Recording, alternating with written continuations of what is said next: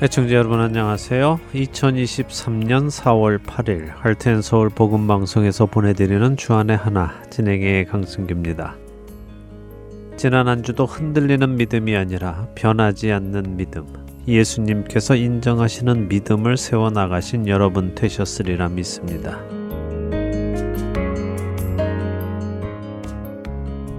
내일은 부활절입니다.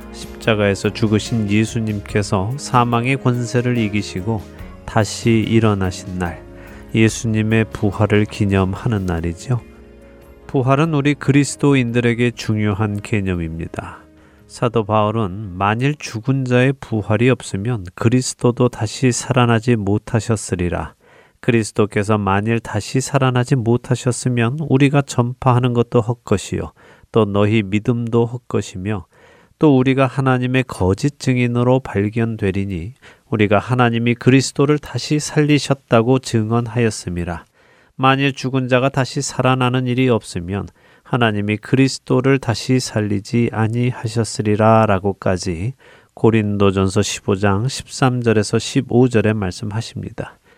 부활이 없으면 우리가 전하는 복음이 헛것이고 믿음도 헛것이라고 말씀하시죠. 그만큼 부활은 중요한 것인데, 근데 우리는 이 부활에 대해 명확하게 알고 있는지요? 첫 찬양 함께 하신 후에 말씀 나누겠습니다.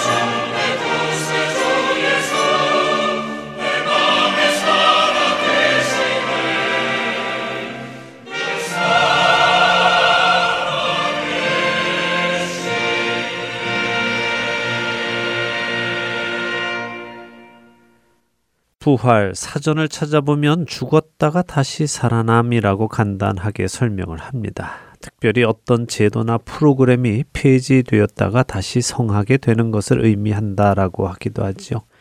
쉽게 이야기하면 죽은 사람이 다시 살아난 것을 부활이라고 한다는 것입니다.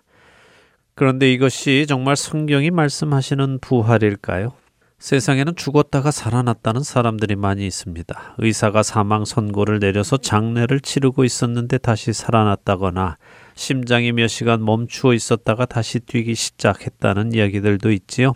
근데 이것이 부활일까요? 성경에도 보면 죽었다가 살아난 사람들이 있습니다. 회당장 야이로의 12살 난 딸 아이도 죽었지만 예수님이 살리셔서 다시 살아났고 나인성 과부의 아들도 관 속에 들어가 무덤으로 가던 도중 예수님께서 살리시니 관 속에서 일어나 앉기도 했습니다.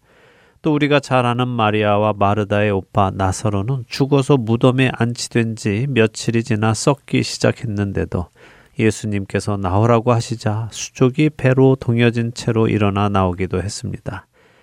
분명 이들은 모두 죽었었고 예수님의 말씀을 따라 다시 살아났습니다. 근데 이것이 부활일까요? 성경이 말씀하시는 부활일까요? 우리는 부활을 흔히 이처럼 죽었던 사람이 다시 살아나는 것이라고 생각하고는 맙니다만 사실 성경이 말씀하시는 부활은 이렇게 죽은 사람이 다시 살아나는 것이 아니라 이것을 넘어서는 다른 의미가 있습니다. 회당장 야이로의 딸이나 나인성 과부의 아들이나 마리아와 마르다의 오라비 나사로는 죽었다가 살아났기는 했지만 다시 죽었습니다. 그것은 참된 부활이 아닙니다.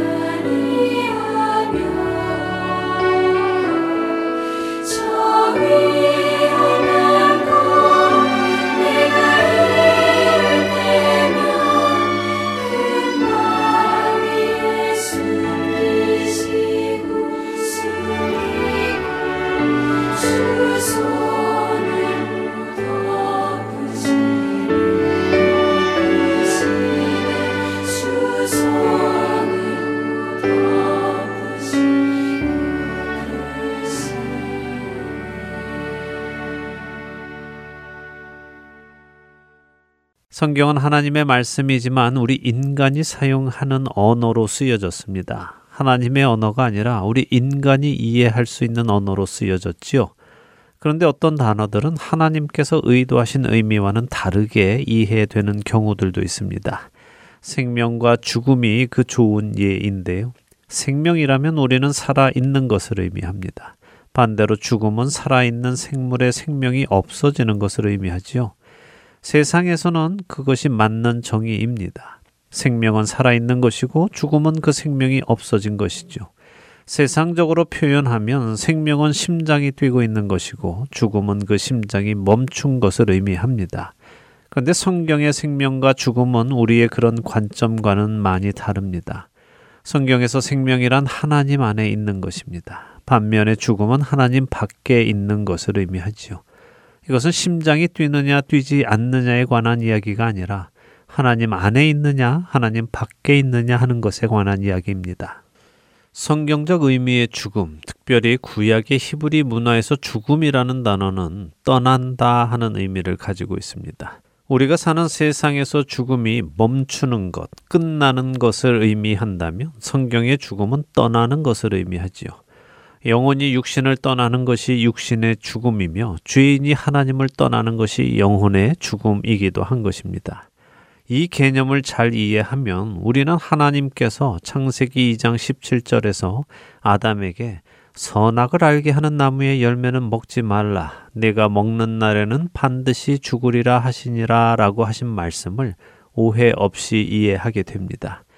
하나님의 반드시 죽으리라 라는 말씀에 우리는 아담의 심장이 멈추는 죽음을 생각하지만 하나님은 아담이 하나님을 떠나야 함을 말씀하신 것을 이해하게 되는 것입니다. 주의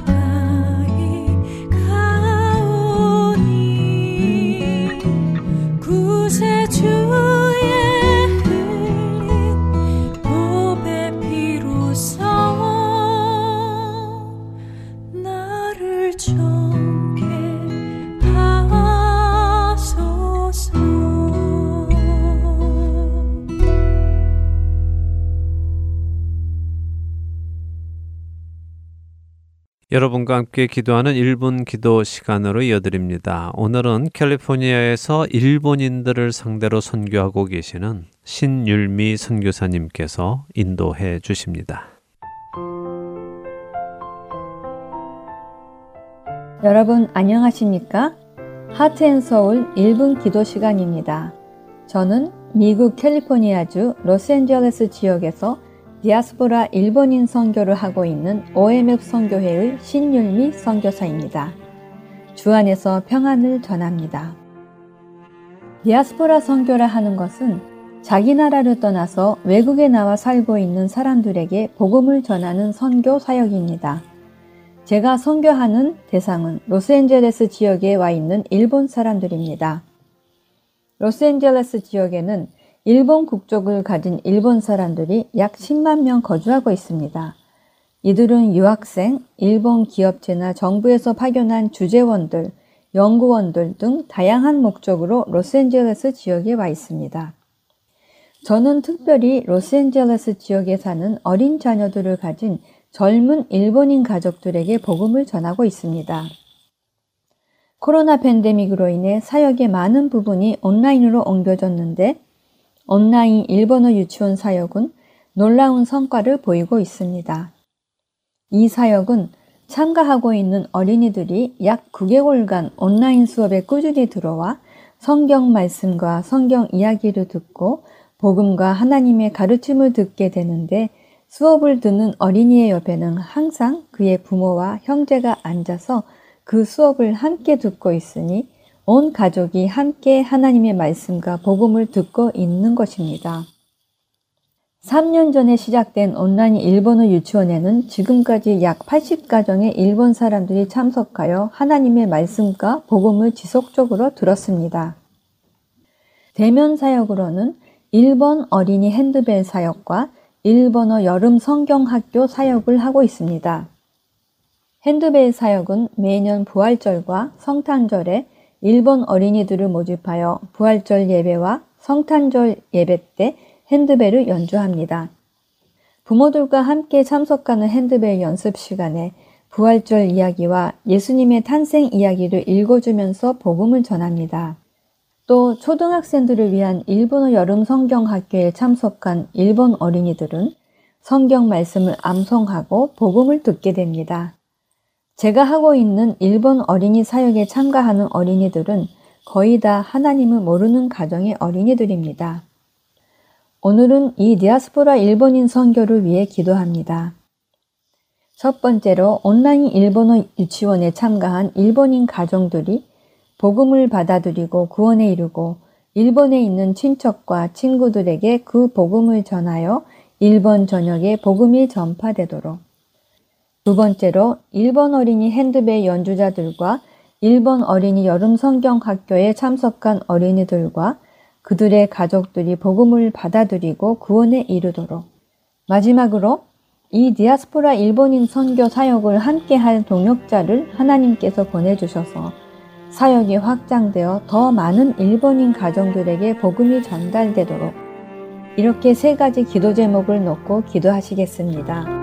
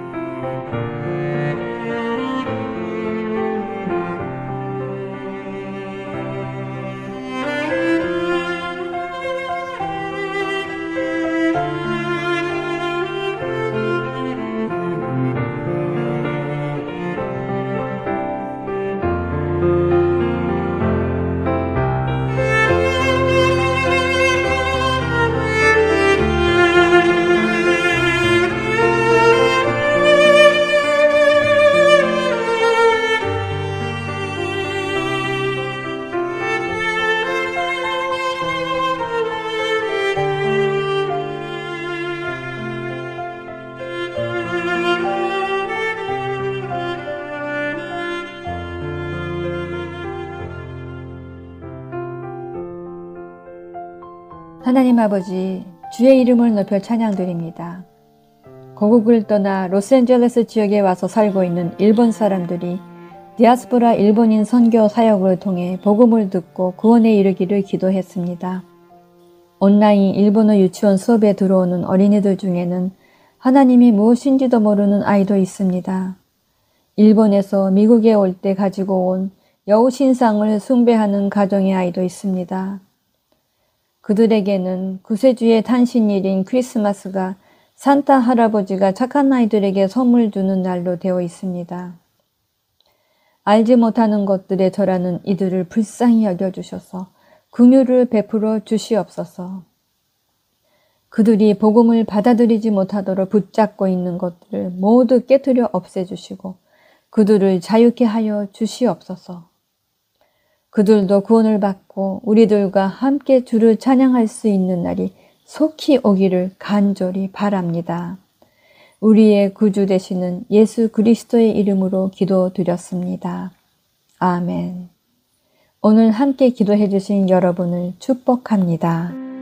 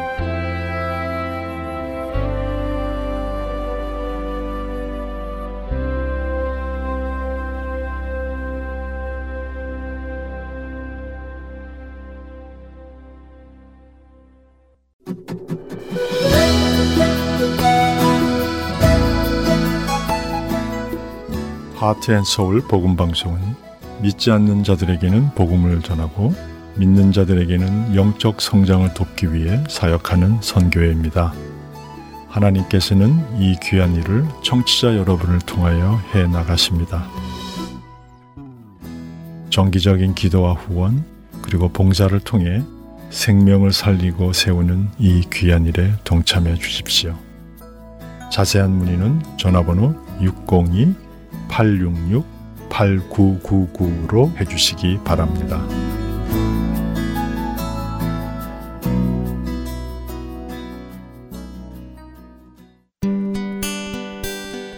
기쁜 소식 사랑으로 땅끝까지 전하는 아랜소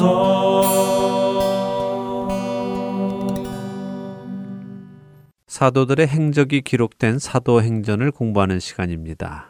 내 증인이 되리라로 이어드립니다.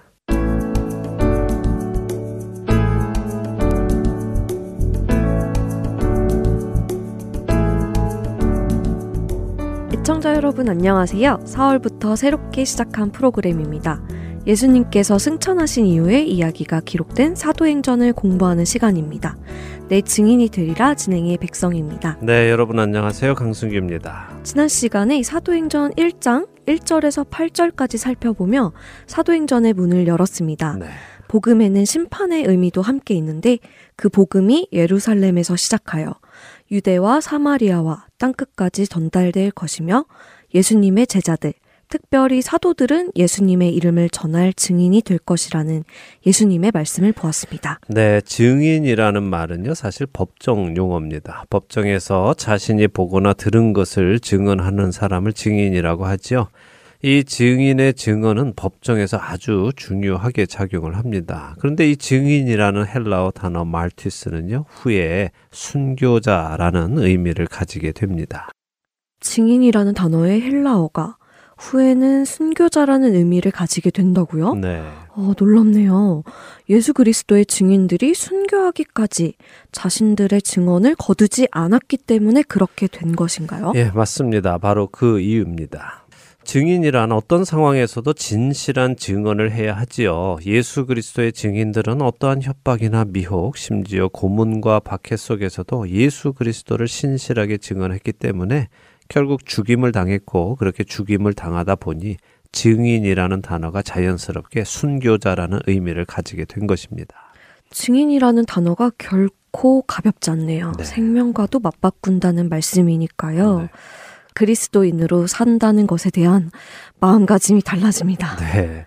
우리 모두는 예수 그리스도의 증인으로 부름 받았죠. 예, 그렇다면 우리 역시 언제나 진실을 이야기하고 어떠한 상황에서도 두려워하지 말고 참된 증인으로 끝까지 살아내야 할 줄로 믿습니다. 아멘. 예, 그것이 예수님께서 말씀해 주신 증인의 모습입니다. 자, 오늘 계속해서 사도행전을 보아 나가도록 하겠습니다. 먼저 9절에서 11절 읽고 이야기 나누겠습니다. 네. 사도행전 1장 9절에서 11절입니다. 이 말씀을 마치시고 그들이 보는데 올려져 가시니 구름이 그를 가리어 보이지 않게 하더라. 올라가실 때 제자들이 자세히 하늘을 쳐다보고 있는데 흰 옷 입은 두 사람이 그들 곁에 서서 이르되 갈릴리 사람들아 어찌하여 서서 하늘을 쳐다보느냐 너희 가운데서 하늘로 올려지신 이 예수는 하늘로 가심을 본 그대로 오시리라 하였느니라. 네. 예수님께서 드디어 승천하시네요. 예, 하늘로 오르십니다. 자, 예수님께서 하늘로 올라가시는 이 장면, 제자들이 이 놀라운 광경을 바라보고 있지요. 근데 이 장면이 왜 놀라운 장면인가? 누가의 복음 때 제가 설명을 드렸었는데 혹시 아십니까? 제가 누가의 복음을 다 못 들어서 모르겠는데 예수님께서 하늘로 올라가신다면 뭐 당연히 놀라운 광경 아닐까요? 예. 어, 물론 사람이 하늘로 들려 올라가는 것을 보면요. 놀라운 것이 사실이죠. 그런데요. 예수님께서 하늘로 가시는 이 장면이 놀라운 더 큰 이유는요. 지금까지 사람은 죽으면 모두 땅 속으로 내려갔습니다. 음부로 갔지요. 음부에 가서 심판의 날까지 대기하고 있어야 했습니다. 그런데 예수님은 죽으셨다가 살아나셨습니다. 그리고는 하늘로 올라가시죠. 하나님께서 천지를 창조하신 후에 지금까지 한 번도 없었던 일이 일어난 것입니다. 혹시 어떤 분들은 아유 에녹도 올라가고 엘리야도 올라가지 않았습니까? 라고 반문하실지도 모르는데요. 에녹이나 엘리야는 죽지 않았습니다. 죽지 않은 상태에서 하나님께서 들어 올리셨지요. 그러나 죽은 자, 죽은 자는 죄의 삭스로 죽는 것이기 때문에 모두가 다 음부로 내려가는 것입니다. 근데 예수님은 죄가 없으신데도 죄가 되셔서 죽으셨죠. 그래서 음부로 가셨다가 사흘 만에 부활하셔서는 하늘로 가시는 첫 사람이 되시는 것입니다. 지금까지 모든 죽은 사람은 땅속 음부로 내려가는데 예수님은 하늘로 올라가시는 첫 사람이 되셨다고요. 네. 아, 역사가 바뀌는 놀라운 순간입니다. 그렇죠. 새로운 패러다임이 시작이 되는 것입니다. 이 예수님을 통해 이제는 주 안에서 죽는 자들은 땅으로 내려가는 것이 아니라 하늘로 가는 것입니다. 자, 이렇게 놀라운 모습으로 하늘로 올라가시는 예수님을 바라보고 있는 제자들 앞에 흰옷 입은 두 사람이 나타나서 말을 해줍니다. 예수님은 너희가 본 그대로 다시 오실 것이다 라고요. 예수님께서 다시 오실 때에도 그렇게 놀라운 모습으로 하늘에서부터 내려오실 것이라는 말씀인가요? 네, 올라가신 그 모습 그대로 다시 오실 것입니다. 예수님의 모든 제자들은 그 예수님께서 다시 오실 그때까지 예수님의 증인으로 이 땅에서 주어진 삶을 살아가야 하는 것입니다. 또 성경을 읽어볼까요? 12절에서 1장 끝인 26절까지 읽고 또 이야기 나누죠. 네, 12절부터 또 읽습니다. 제자들이 감람원이라 하는 산으로부터 예루살렘에 돌아오니 이 산은 예루살렘에서 가까워 안식일에 가기 알맞은 길이라. 들어가 그들이 유하는 다락방으로 올라가니 베드로, 요한, 야고보, 안드레와 빌립, 도마와 바돌로메, 마테와 및 알페오의 아들 야고보, 셀로신 시몬, 야고보의 아들 유다가 다 거기 있어. 여자들과 예수의 어머니 마리아와 예수의 아우들과 더불어 마음을 같이하여 오로지 기도에 힘쓰더라. 모인 무리의 수가 약 120명이나 되더라. 그때 베드로가 그 형제들 가운데 일어서서 이르되 형제들아 성령이 다윗의 입을 통하여 예수 잡는 자들의 길잡이 된 유다를 가리켜 미리 말씀하신 성경이 응하였으니 마땅하도다. 이 사람은 본래 우리 수 가운데 참여하여 이 직무의 한 부분을 맡았던 자라. 이 사람이 불의의 삭스로 밭을 사고 후에 몸이 곤두박질하여 배가 터져 창자가 다 흘러나온지라. 이 일이 예루살렘에 사는 모든 사람에게 알리어져 그들의 말로는 그 밭을 아겔다마라 하니 이는 피밭이라는 뜻이라. 시편에 기록하였으되 그의 거처를 황폐하게 하시며 거기 거하는 자가 없게 하소서 하였고 또 일렀으되 그의 직분을 타인이 취하게 하소서 하였도다. 이러함으로 요한의 세례로부터 우리 가운데서 올려져 가신 날까지 주 예수께서 우리 가운데 출입하실 때에 항상 우리와 함께 다니던 사람 중에 하나를 세워 우리와 더불어 예수께서 부활하심을 증언할 사람이 되게 하여야 하리라 하거늘 그들이 두 사람을 내세우니 하나는 바사바라고도 하고 별명은 유스도라고 하는 요셉이요 하나는 마띠아라. 그들이 기도하여 이르되 무 사람의 마음을 아시는 주여 이 두 사람 중에 누가 주님께 택하신 바 되어 봉사와 및 사도의 직무를 대신할 자인지를 보이시옵소서. 유다는 이 직무를 버리고 제 곳으로 갔나이다 하고. 제비 뽑아 마띠아를 얻으니 그가 열한 사도의 수에 들어가니라. 네, 자 예수님은 감람원이라는 산에서 승천을 하셨습니다. 감람원은 다른 말로 감람산이라고 하지요. 원래대로라면 이 제자들은 자신들의 고향인 갈릴리로 돌아가려 했을 것입니다. 뭐 예루살렘에는 자신들의 연고도 없고 더군다나 지금 예수님 십자가 사건 이후 대제사장들이나 바리새인들이 예수님의 시신을 누군가 훔쳐가고는 예수가 부활했다라고 거짓말을 하고 다닌다고 몰아세우고 적대시하고 있기 때문에 제자들이 예루살렘에 가는 것은 부담스러운 일이었습니다. 근데 예수님께서 이들에게 예루살렘을 떠나지 말고 아버지께서 약속하신 것을 기다리라 라고 하셨으니까 이들은 위험을 감수하고 예루살렘으로 가서는 약속하신 것을 기다립니다. 예루살렘으로 가서는 다락방에 올라갔다라고 하시죠. 백성이 아나운서 혹시 다락방이 무엇인지 아세요? 다락방이요? 네. 어, 네, 알아요. 한옥 집들 보면 이렇게 그 위에 창고처럼 방 위쪽으로 있는 공간 아닌가요? 네, 맞습니다. 뭐 요즘 젊은 사람들 사실 잘 모르는데 그래도 아시네요. 예, 사실 다락방이라는 한국어는 지금 여기 제자들이 모여 있는 방을 표현하기에는 무리가 있습니다. 한국의 다락방은 일어설 수도 없는 공간이고 대부분 어정쩡한 자세로 굽혀서 다녀야 하는 공간이고요. 또 그리 크지도 않은 공간이죠. 여기 120명이나 되는 사람들이 들어갈 만한 곳이 아닙니다. 하지만 예로부터 성경을 번역하면서 그냥 다락방, 다락방 이렇게 부르니까 다락방이라고 입에 배어 있는데요. 그냥 2층 방이라고 표현하는 것이 더 어울리는 것이고 또 요즘 사람들에게도 더 와 닿을 것입니다.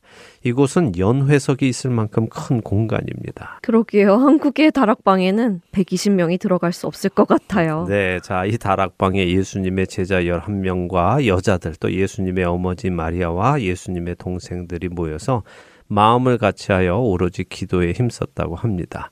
예수님께서 약속하신 성령을 기다리며 기도했겠지요. 그런데 예수님의 열두 제자 중에 한 명이 빠졌습니다. 누가 빠졌지요? 예수님을 팔아넘긴 가롯 유다였죠. 네, 그 가롯 유다의 자리를 대신할 제자를 뽑기로 합니다. 베드로가 일어나서 말하지요. 성령이 다윗의 입을 통하여 예수 잡는 자들의 길잡이가 된 유다에 대해 미리 말씀하신 것이 있었는데 그 말씀이 응했다라고 합니다. 그러면 구약 성경에 가롯 유다가 예수님을 배신할 것이라고 예언되어 있었다는 말씀이신가요? 네, 뭐 가롯 유다가 그럴 것이다라는 말씀은 아니고요. 메시아께서 누군가에게 배신당하실 것이 예언되어 있다는 말씀이죠. 다윗이 쓴 시편 41편을 좀 볼까요? 구절을 한번 읽어 주세요. 시편 41편 9절. 네, 읽겠습니다. 내가 신뢰하여 내 떡을 나눠 먹던 나의 가까운 친구도 나를 대적하여 그의 발꿈치를 들었나이다. 네. 떡을 나눠 먹던 가까운 친구가 대적했다고 말씀하시네요. 예, 가롯 유다는 예수님과 함께 3년을 다니며 동거 동락했습니다. 그리고 마지막 만찬을 들던 그 자리에서 예수님께서는 친히 떡을 찍어서 유다에게 주시기도 했고요. 그의 발도 씻어 주셨습니다. 그리고 그를 친구라고까지 부르셨지요. 하지만 그는 예수님을 대적하였고 예수님을 치기 위해서 자신의 발꿈치를 들었다는 것입니다. 물론 이 말씀은 예수님이 먼저 요한복음 13장 18절에서 하셨습니다. 그런데 베드로는 그날 예수님이 하신 그 말씀을 기억하면서 그 말씀이 응했다라고 하면서 유다에 대해서 말을 더해 나가는데요. 이 가롯 유다에 대해서 우리가 좀 생각을 해 봐야 하겠습니다. 17절에 유다에 대해서 뭐라고 설명을 하고 계십니까? 음, 이 사람이 본래 제자들 중에 하나로 직무의 한 부분을 맡았던 자, 라고 하시네요. 네, 자 여기 직무라는 단어는 디아코니아라는 헬라어입니다. 우리가 흔히 집사라고 부르는 디컨의 원어지요. 사실 디컨이라는 집사는 직책이 아니라 역할을 의미합니다. 봉사를 의미하지요. 이것은 우리가 사도행전 6장에 가서 더 자세히 설명을 드리겠습니다. 오늘 제가 드리려는 말씀은 이겁니다. 저는 모든 사람들 중에 가장 안타까운 사람이 가롯 유다라고 생각을 합니다. 유다가 가장 안타까운 사람이라고 생각하신다고요? 네. 왜 그렇게 생각하세요? 어, 유다는 예수님과 가장 가까이 있었죠. 큰 축복 아닙니까? 우리 중에 많은 사람들이 아, 내가 예수님을 실제로 볼 수 있다면 얼마나 좋을까 하는 생각을 하지 않나요?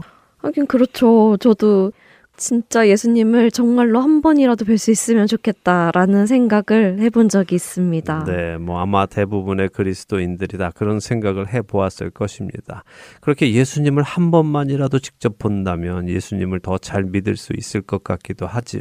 어쨌든 이 유다는 예수님과 3년이나 함께 지냈습니다. 예수님의 말씀을 직접 귀로 듣고 병자를 고치시고 눈먼 자의 눈을 뜨게 하시고 죽은 자를 살리시는 예수님을 직접 눈으로 보고 귀신을 내쫓 쫓으시는 것도 보고 예수님이 주신 오병이어도 먹어보았고 폭풍을 잠잠케 하시는 예수님과 함께 배를 타기도 했죠. 그리고 예수님께서 발도 닦아 주셨습니다. 그런데도 그는 예수님을 떠납니다. 예수님을 배신하지요. 너무 안타깝지 않나요? 말씀을 들어보니까 그런 것 같아요. 그렇게 예수님 가까이에서 그 모든 것을 보고 듣고 경험했는데도 불구하고 그 예수님을 떠났다는 게 너무 아깝고 안타깝네요. 예, 참 빛이신 예수님 곁에 있다가 어둠으로 들어간 사람, 가롯 유다. 너무 안타깝죠. 원래 어둠에 있다가 어둠에서 죽어간 사람도 안타깝지만 유다는 빛에 거하다가 어둠으로 갔기 때문에 더 안타깝습니다.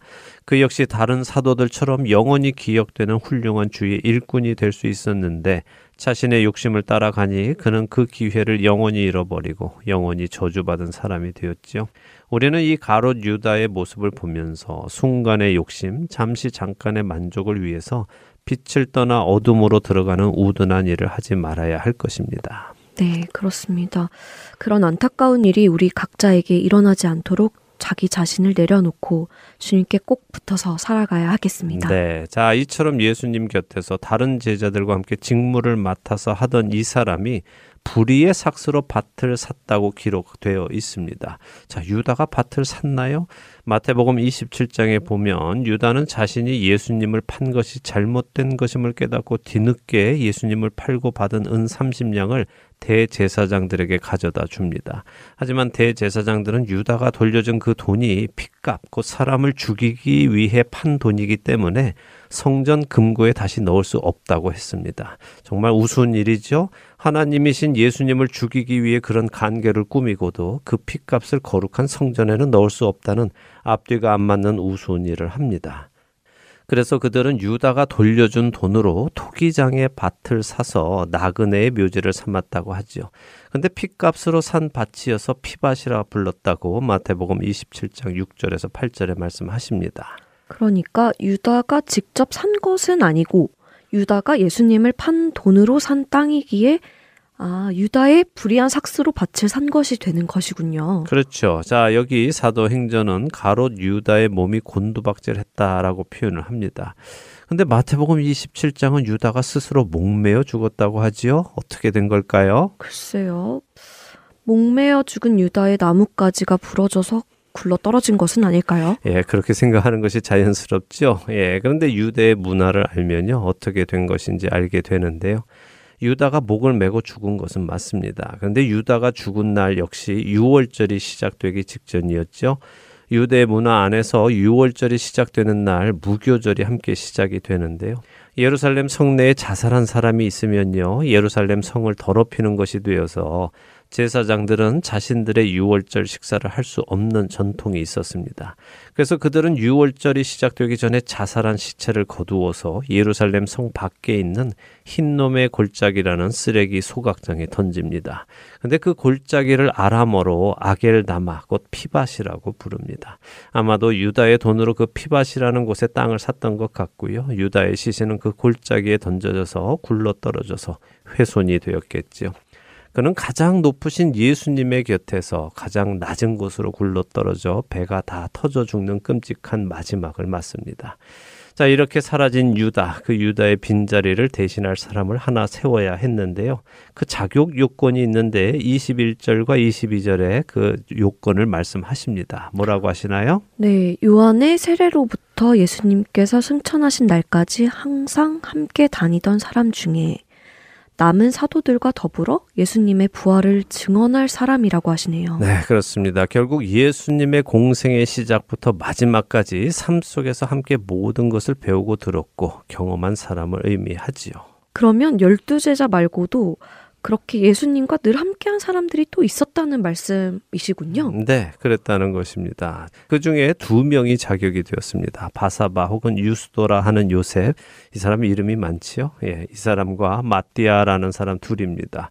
이 둘을 두고 제자들이 하나님께 기도합니다. 하나님은 이 두 사람을 모두 아시니 누가 하나님의 뜻에 합당한 사람입니까? 하고 기도를 했습니다. 그리고 제비를 뽑으니 마띠아가 뽑혔습니다. 사실 당시 문화적으로 볼 때요, 먼저 이름이 기록되는 사람이 더 유명하거나 더 중요한 사람입니다. 그렇다면 이 경우는 유스도라는 요셉이라는 사람이 더 잘 알려진 사람이었다는 것이네요. 네, 그렇게 보입니다. 아마도 사람들의 관점에서는 유스도가 더 유력한 후보였을 것 같습니다. 그는 이런저런 이름도 세 가지나 기록되어 있는 것을 보면 그의 이름이 더 여러 방면에서 알려져 있었다는 것이겠죠. 그러나 하나님은 마띠아를 선택하셨습니다. 이때 유스도의 기분은 어땠을까요? 글쎄요, 조금 섭섭했을까요? 아니면 혹시 시험에 들 수도 있었을 것 같은데요? 네, 만일 마음 안에 욕심이 있었다면 그랬겠죠. 그러나 주님을 신뢰하는 사람들이었다면 그러지 않았을 것입니다. 하나님의 선택이 언제나 가장 선하신 선택임을 신뢰한다면 내가 뽑히지 않아도 하나님 나라를 위한 선택이었다고 받아들일 수 있는 것이 참된 하나님 나라의 자녀입니다. 마띠아와 경쟁하는 것이 아니라 하나님 나라를 위하여 마띠아가 일을 하는 것이 내가 하는 것보다 더 유익하구나 하는 생각을 가질 수 있는 것이 참된 그리스도인입니다.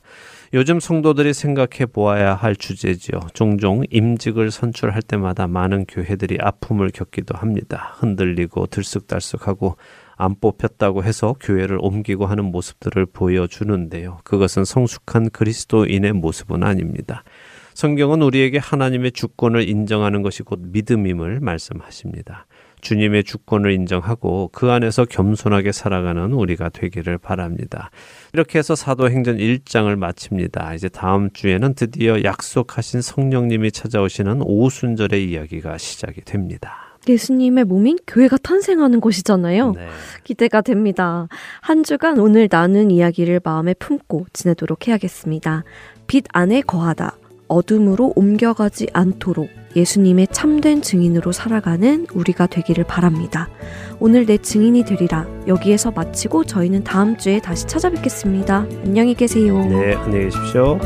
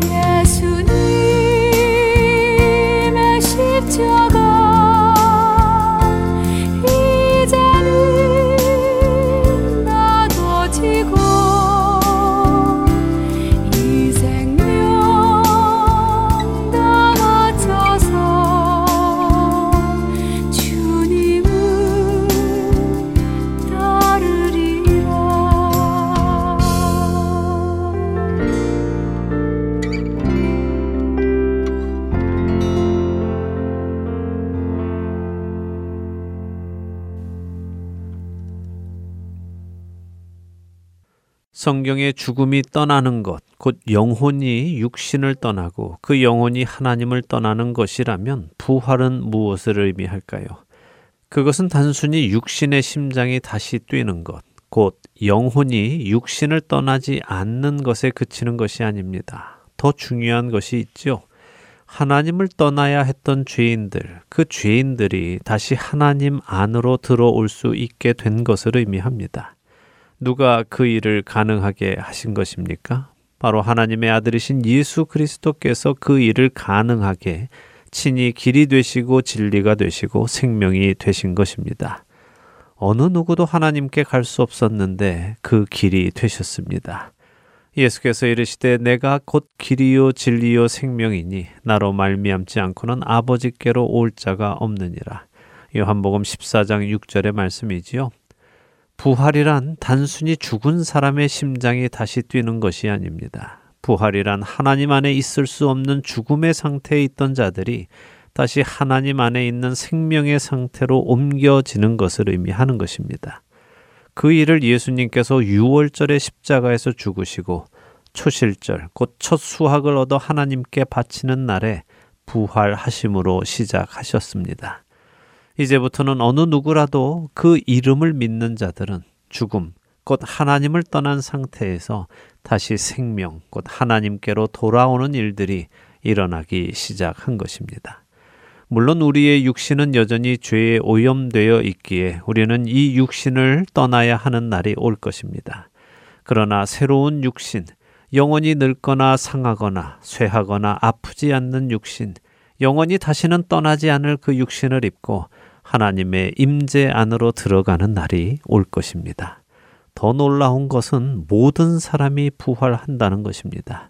믿는 자이든 믿지 않는 자이든 모든 사람은 부활한다는 것입니다. 그렇게 모든 사람이 부활한 이후에 어떤 사람은 두 번째 생명으로 들어갈 것이고 어떤 사람은 두 번째 사망으로 들어가게 될 것입니다. 다시 말해 하나님의 임재로부터 영원히 떠나지 않는 사람이 있을 것이고 하나님의 임재로부터 영원히 떠나는 사람이 있을 것이라는 말씀입니다.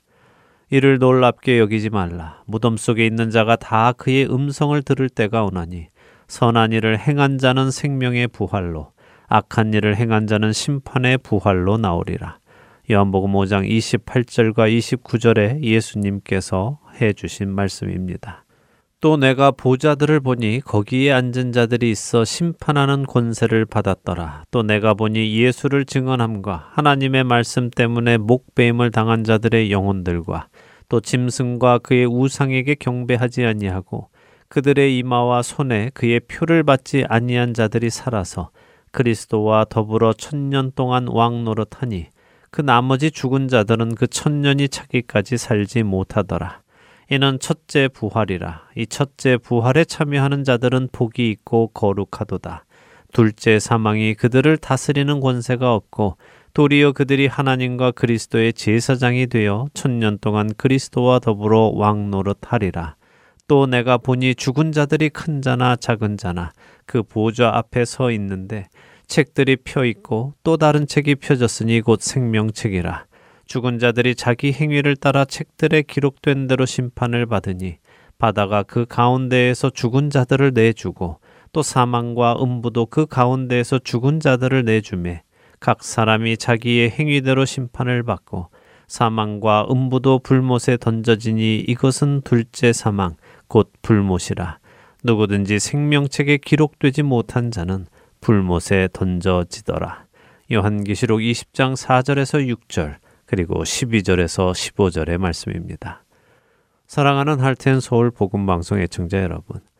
예수님의 부활은 죄인이었던 우리 하나님을 떠나야 했던 우리를 다시 하나님께로 인도하시는 은혜의 사건입니다.